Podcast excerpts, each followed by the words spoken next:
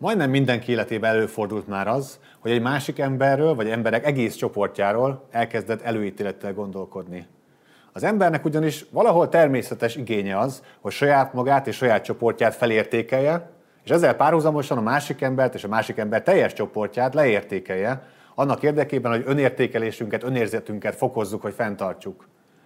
Fontos kérdés viszont, hogy meddig megyünk el ebben a nagy igyekezetben. Tehát meddig megyünk el abban, hogy saját önérzetünket védjük. Hogy lesz a gyanúból stigma, és hogy lesz a stigmából aztán agresszió. A mai adásban a Vadászat című filmet választottuk, és a példáján keresztül bemutatjuk a stigmatizáció lélektanát. Tartsatok velünk, ez itt az Ember a filmben.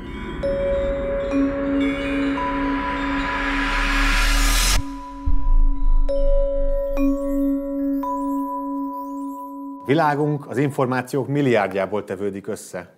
Minden álló nap ezernyi hatás ér minket, tehát valahol természetes módszerünk az, hogy ezeknek skatujákat gyártunk a fejünkbe. Próbáljuk úgy szervezni, rendszerezni az információkat, hogy ezt a végeláthatatlan mennyiséget valahogy beláthatóvá tegyük, és ebből is fakad az többek között, hogy leegyszerűsítjük a világot. Ha elkezdünk skatujákba gondolkodni, már pedig majdnem mindenki skatujákba gondolkodik, az törvényszerűen elvezet ahhoz, hogy elkezdjük a másik embert is besorolni ezekbe a skatujákba. Rengeteg elmélete van az előítéletnek, rengeteg elmélete van a stigmatizációnak is. Az egyik legfontosabb elmélet, ez Adorno elmélete, aki az úgynevezett tekintélyelvű személyiséggel bizonyította be azt, hogy van olyan személyiségtípus, akinek nagyobb hajlama van a stigmatizációra, nagyobb hajlama van az előítéletekre.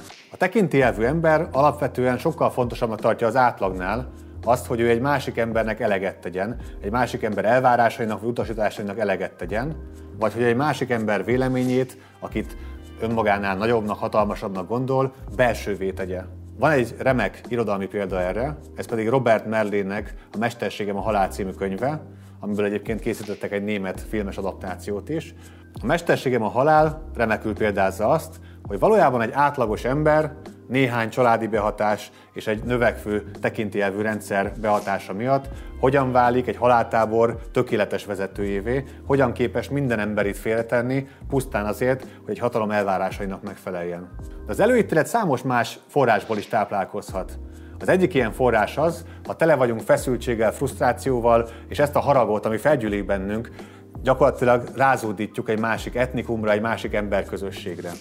Nem véletlen az, hogy különböző gazdasági világválságot követően, mint például a 29-es világválság vagy a 2008-as nagy gazdasági világválság, egyszerűen elkezdenek felerősödni a szélső jobboldali eszmék, és a, a rasszista vagy előítéletes gondolatok is, mert az emberekbe fegyülő harag gyakorlatilag mint egy csatorna rázódul arra választott és stigmatizált csoportra, akit abban a korban, abban a korszellemben kipécéztek vagy kiválasztottak erre. Mi aktiválja az előítéleteinket? Egyrészt az, hogy a kevés időnk van dönteni ha nem ismerjük a másik embert, hanem pusztán külsődleges tényezőkre támaszkodunk, mondjuk a bőrszínre, mondjuk arra, hogy ő milyen nem képviselője, vagy milyen életkori csoporthoz tartozik. Ezek mind kapásból aktiválni tudják a sztereotípiákat. A másik, a már említett tényező, a belső harag, általában kiváltja a sztereotíp gondolkodást. A harmadik pedig az, hogyha nincsenek ellenkező tapasztalataink. Tehát van egyetlen kiinduló tapasztalat egy egész csoporttal kapcsolatban, amit általánosítunk, de nincsenek ellenpéldáink, mert sokszor nem is akarjuk szembesíteni magunkat ezekkel az ellenpéldákkal. Van azonban még egy olyan elmélet, amit kevésszer hoznak be, de szervesen kapcsolódik a stigmatizációhoz, ez pedig a stigmatizáció evolúciós elmélete.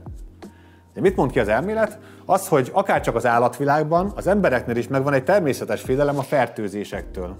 Az állatoknál is, hogyha az egyik egyed a fertőzéses betegség tüneteit mutatja, akkor a többiek ösztönösen elkezdik elkerülni őt, gyakorlatilag diszkriminálják vagy kirekesztik a csoportból, hogy megakadályozzák a fertőzés terjedését.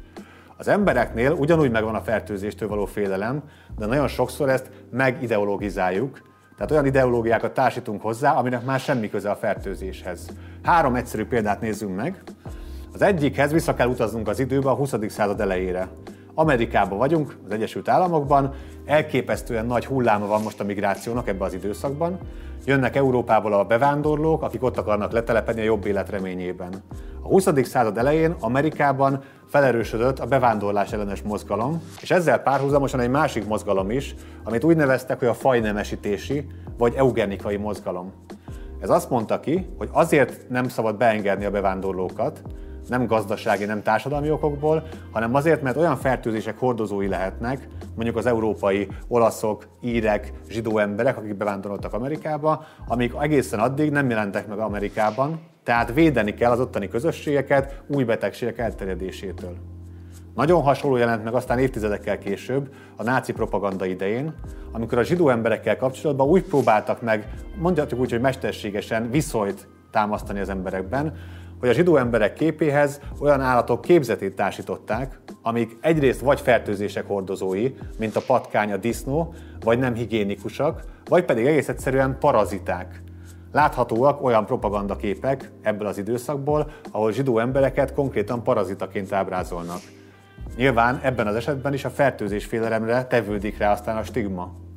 És hogyha a jelenünkhöz eljutunk, mondjuk a 2020-as évhez, akkor azt látjuk, hogy amikor Magyarországon megjelent a koronavírus járvány, akkor eleinte annyit tudott a magyar laikus ember erről, hogy ezt a kínai, Kínából származó vírus, és innentől kezdve azok a kínai honfitársak, akik adott esetben itt születtek már Magyarországon, vagy hosszú évek óta itt éltek, és lehet, hogy nem is találkoztak kínai rokonaikkal, elkezdte a társadalom valamilyen szempontból stigmatizálni őket.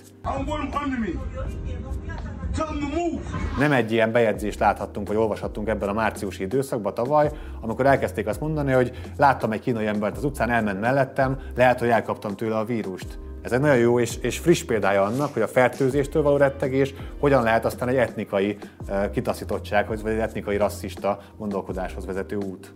Most nézzük meg, hogy hogyan lehet feloldani az előítéleteket. Lehet-e egyáltalán? Induljunk ki abból, hogy az előítéletes ember, aki sztereotíp módon gondolkodik, az gyakorlatilag immunis a tényekre. Tehát abban nem igazán bízhatunk, hogy mi elkezdünk neki racionális érveket mondani, hogy ezért és ezért ne utáld a cigány lakosságot, vagy ezért és ezért ne utáld a zsidó közösséget, mert igazából neki mindegyikre lesz egy ellenválasza, amit egy skatujából elő tud húzni. De akkor mégis hogyan lehet feloldani ezt az erős ellenérzést?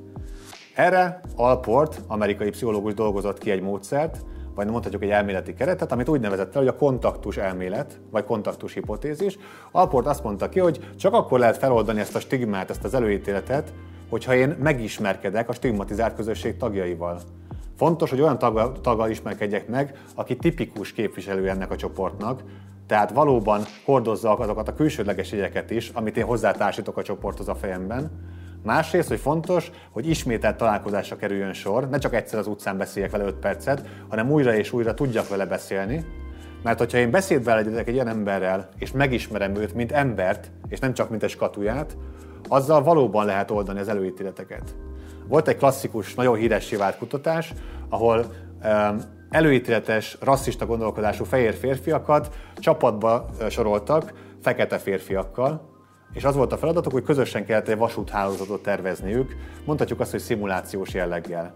És azáltal, hogy közös cél érdekébe küzdöttek, azáltal, hogy egymásra voltak utalva, és azáltal, hogy a szünetekben beszélgetni tudtak egymással, egyre többet megtudtak egymásról, és volt olyan részvevőjének a kutatásnak, aki kezdetben tényleg erőteljes rasszista gondolatokkal volt jellemezhető, és a kutatás végére átváltott benne valami, megszakadt benne az a fajta eddigi sztereotíp gondolkodásmód, és elkezdett fekete jogi aktivista lenni a vizsgálat vége felé. Tehát gyakorlatilag ezt nevezhetjük pálfordulásnak is, pusztán a kontaktus miatt, pusztán azáltal, hogy megismerhetem ezt az embert. A magyar társadalom, ezt jól tudjuk jól, szélsőségesen ketté van szeparálva, és nem csak politikai szinten, nem csak a labdarúgás szintjén, hanem gyakorlatilag bármilyen témát választhatunk, a gyermekvállalástól kezdve, akár a különböző értékrendeken keresztül, ahol élesen elkülönülnek különböző táborok. A legnagyobb probléma pedig ott van, hogy ezek a táborok a világért se kommunikálnak egymással, nem hajlandóak, pedig ez lehetne a legegyszerűbb mód arra, hogy feloldják ezt a stimmát, hogy feloldjuk ezt a társadalmi feszültséget. Most lássuk azt, hogy egy egyszerű gyanúból hogyan lesz aztán erősödő stigma, és a stigmából hogyan válik gyakorlatilag egy agresszív, diszkrimináló vagy kirekesztő magatartás. Lássuk a Vadászat című filmet. A Vadászat című Dán filmben egy ovóbácsi történetét ismerhetjük meg, Lukász néven, Mats Mikkelsen alakításában. Lukásznak van egy nagyon jó barátja, Teo, és Teónak van egy kislánya, Clara, aki nagyon kötődik Lukászhoz, nagyon szereti őt, és nagyon sokszor együtt mennek az óvodába, elkíséri. Lukász ugyanabban az óvodába jár a kislány, ahol ő óvóbácsiként dolgozik. És aztán történik valami, egy nagyon meghatározó momentum a filmben, amikor Klárának a nagyobbik testvére, egy fiú testvér, az ő barátjával éppen pornót néz, és a barát, ez a fiú megmutatja Klárának a pornó jelenetet, miközben azt mondja, a, a pornójelben szereplő férfinak a, a nemi szervére utalva, hogy nézd, merev, mint egy bot, vagy kemény, mint egy bot. És látjuk, hogy Klára összeroskad, össze, legugol a földre, és látjuk ezt a traumát, amit ez a kép okozott neki, ez a nagyon korai szexuális szembesülés okoz számára. Nem csak arról van szó, hogy Klára és Lukász között egy ilyen mély érzelmi kötődés van, hanem Klára, ahogy azt nagyon sokszor látjuk óvodáskorú kislányoknál, gyakorlatilag egy ilyen plátói szerelmet táplál Lukász iránt. Szintén van egy fontos jelenet, ahogy Lukász éppen a gyerekekkel játszik az óvodába, párnacsatázik a fiúkkal, a fiúk leütik őt, és ő eljátsza, hogy meghal, hátradől, és azt játsza, hogy éppen halott. Ekkor odafut hozzá a Clara, és szájon csókolja, hát kicsit úgy, mint ahogy a hófehérkét a halálból visszarángatja egy szerelmes csók. A Lukász megdöbben, és eltolja magától a kislányt. És utána, amikor a Clara még egy ajándékot is akar adni neki, Lukász közli vele, hogy, hogy egy kicsit vegyünk vissza, tehát erre nincs szükség. És ez az a pont, ahol Clara visszautasítva érzi magát. Tehát itt két dolog történik. Egyrészt a visszautasítás élménye, hogy az én plátói szerelmem Lukász visszautasít, másrészt pedig a pornográf élmény, amivel túl hamar szembesültem, összekapcsolódik. És egyik napon, amikor későn bemarad a Klára az óvodába, és az óvoda vezetőnője beszélget vele, akkor azt mondja neki a Klára, és nyilván itt beindul egy gyermeki fantázia, hogy Lukász nem szereti, Lukász utálja, mert Lukász férfi és virslie van, vagyis nemi szerve van. Az óvónő először legyint egyet és nevet rajta, de utána hozzáteszi a kislány, Klára, hogy igen, fütyje van, de ez merev, mint a bot. És ez a pont, ahol elkezd gyanakodni az óvónő. De ez felmered a levegőbe, mint egy... Ö, egy böcs. Ezen a ponton egy pillanatra álljunk meg, mert van egy nagyon fontos adalékinformáció. Lukász egy olyan hivatást űz, ami tipikusan a társadalom női hivatásnak tekint a mai napig. Az ovónő tipikusan egy női hivatásnak tekintjük. Egy másik adásban foglalkozunk a szerepekkel és a társadalmi elvárásokkal, de ebben a filmben is megjelenik az, hogy az, hogy férfiként vállalom ezt a szerepet, amit a nőknek utal a társadalom, már kapásból van egy gyanú, ami körüleng engem. Tehát nem is történt még semmi a filmben, már van egyfajta gyanú, hogy, hogy Lukász férfiként miért vállal ilyen munkát. Innentől kezdve megjelenik a gyanú a közösségben, az óvoda vezető beszél aztán Klára anyukájával, és gyakorlatilag szinte már kész tényként közli vele, vagy erős gyanúként, hogy itt lehet, hogy történt valami a kislányjal. Ez a gyanú aztán elkezd burjánzani, egyre inkább elkezd nőni, és nyilván a korai stigma miatt, amit rásütnek Lukászra, már a végén késztényként van az ábrázolva, hogy Lukász valóban elkövette azt, amit elkövetett. Hogyan támasztják ezt alá? Hívnak egy szakértőt, Ollét, aki beszélget Klárával, Klára nem is akar beszélni az egészről, zavarba van, szipog, de Ole úgy irányítja a beszélgetést, úgy manipulálja a beszélgetést, gyakorlatilag, mint hogyha egy harapófogóval kirángatná Klárából, hogy vallja be, hogy valóban megtörtént, ami megtörtént. Klára végül hogy szabaduljon, azt mondja, hogy igen, megtörtént, Lukász valóban szexuálisan közeledett hozzá. Na ez az a pont, ahol rásütik a bélyeget Lukászra, és innentől kezdve nem engedik, hogy megvédje magát. Próbál ő bemenni az óvodába, próbál beszélni az óvoda vezetővel, hogy tisztázza magát, de az óvoda vezető felpattan és kirohan az udvarra, ahol Lukász követni próbálja, de addigra már egy hatalmas nagy darab apuka megfogja Lukászt és kivezeti, nagyon durván egyébként el, elzavarja az óvoda környékéről. Tehát gyakorlatilag rásütötték a bélyegét, és megfosztják a lehetőségtől, hogy ő tisztázza magát. Ekkor bukkan fel a filmben egyébként Lukásznak a fia, anyukájával ő régóta már elváltak egymástól, és, és időnként vitatkoznak is arról, hogy a fiúnak a láthatása hogyan alakuljon. A fiú viszont nagyon kötődik az apjához, és ő az egyik ember az egész filmben, minden szereplő közül, aki nem hisz abban, hogy az apja bűnös. Tehát itt van egy segítő karakter, aki megjelenik a fiú Márkusz személyében, illetve van egy másik szereplő, aki Márkusz keresztapja, és szintén jó barátja Lukásznak, aki szintén hisz abban, hogy Lukász ártatlan. Ők azok, akik kiállnak mellette, és aztán lesz egy rendőrségi nyomozás, a rendőrök is nyomozás tisztázza Lukászt, hogy valójában ez nem történhetett meg, de itt jön a következő nagyon fontos pszichológiai lélektani mozzanat, hiába tisztázza a törvény, a közösség nem bocsát meg. A közösség továbbra is azt gondolja, hogy a bélyeg rajta van, és már pedig a bélyeg, akire rásütik egyszer, az tartósan rajta marad.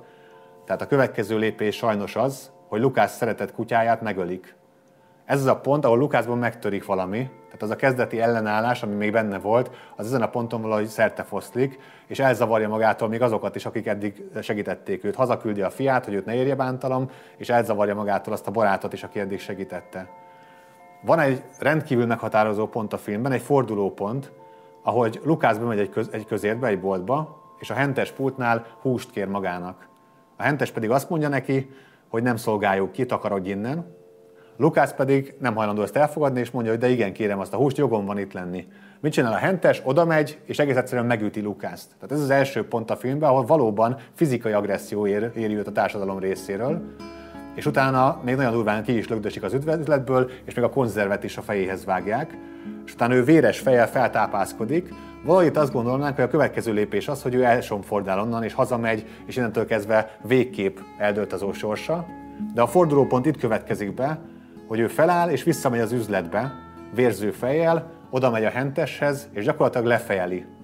Nyilván erőszakra erőszakkal reagál, ezt lehetne etikai szempontból kivesézni, de valahogy van abban valami nagyon felszabadító itt a filmben, hogy végre ez az első pont, ahol elkezd, elkezdi felvenni a kesztyűt, elkezd kiállni az őt ért igazságtalansággal szemben. És látszik a, a, a, az eladókon, a hentesen, a közértnek a vezetőjén, hogy itt valamit éreznek, és nem is, utána nem is nyúlnak hozzá, hanem kiszolgálják és elviszi utána a vásároltakat.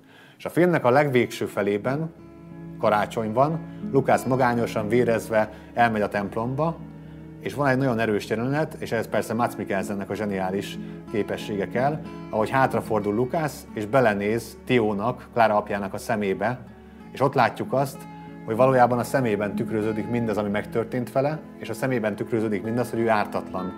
Ez az összenézés az, amikor a Teó számára is nyilvánvalóvá válik, hogy, hogy, hogy Lukász nem csinált semmit, hogy valójában az egész közösség igazságtalanul vádolta őt.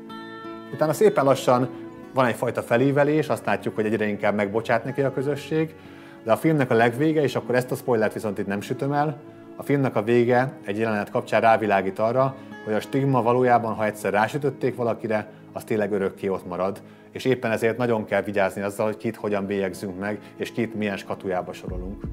A mai adásban az előítéletekkel, a stigmatizációval foglalkoztunk, és láttuk ennek néhány pszichológiai elméletét, valamint a Vadászat című film kapcsán láttuk, hogy ez hogyan nyilvánul meg a valóságban. A videó alatt láttok további olyan könyveket és filmeket, ami szervesen kapcsolódik a témához, az előítélet és a stigmatizáció témájához, de ezúttal is arra kérünk titeket, hogyha van bármi olyan filmötletetek vagy élményetek, ami kötődik a témához, azt írjátok le a komment szekcióba. Én köszönöm ezúttal is a figyelmeteket, ha tetszett a videó, ne felejtsetek el feliratkozni, és a következő adásban folytatjuk.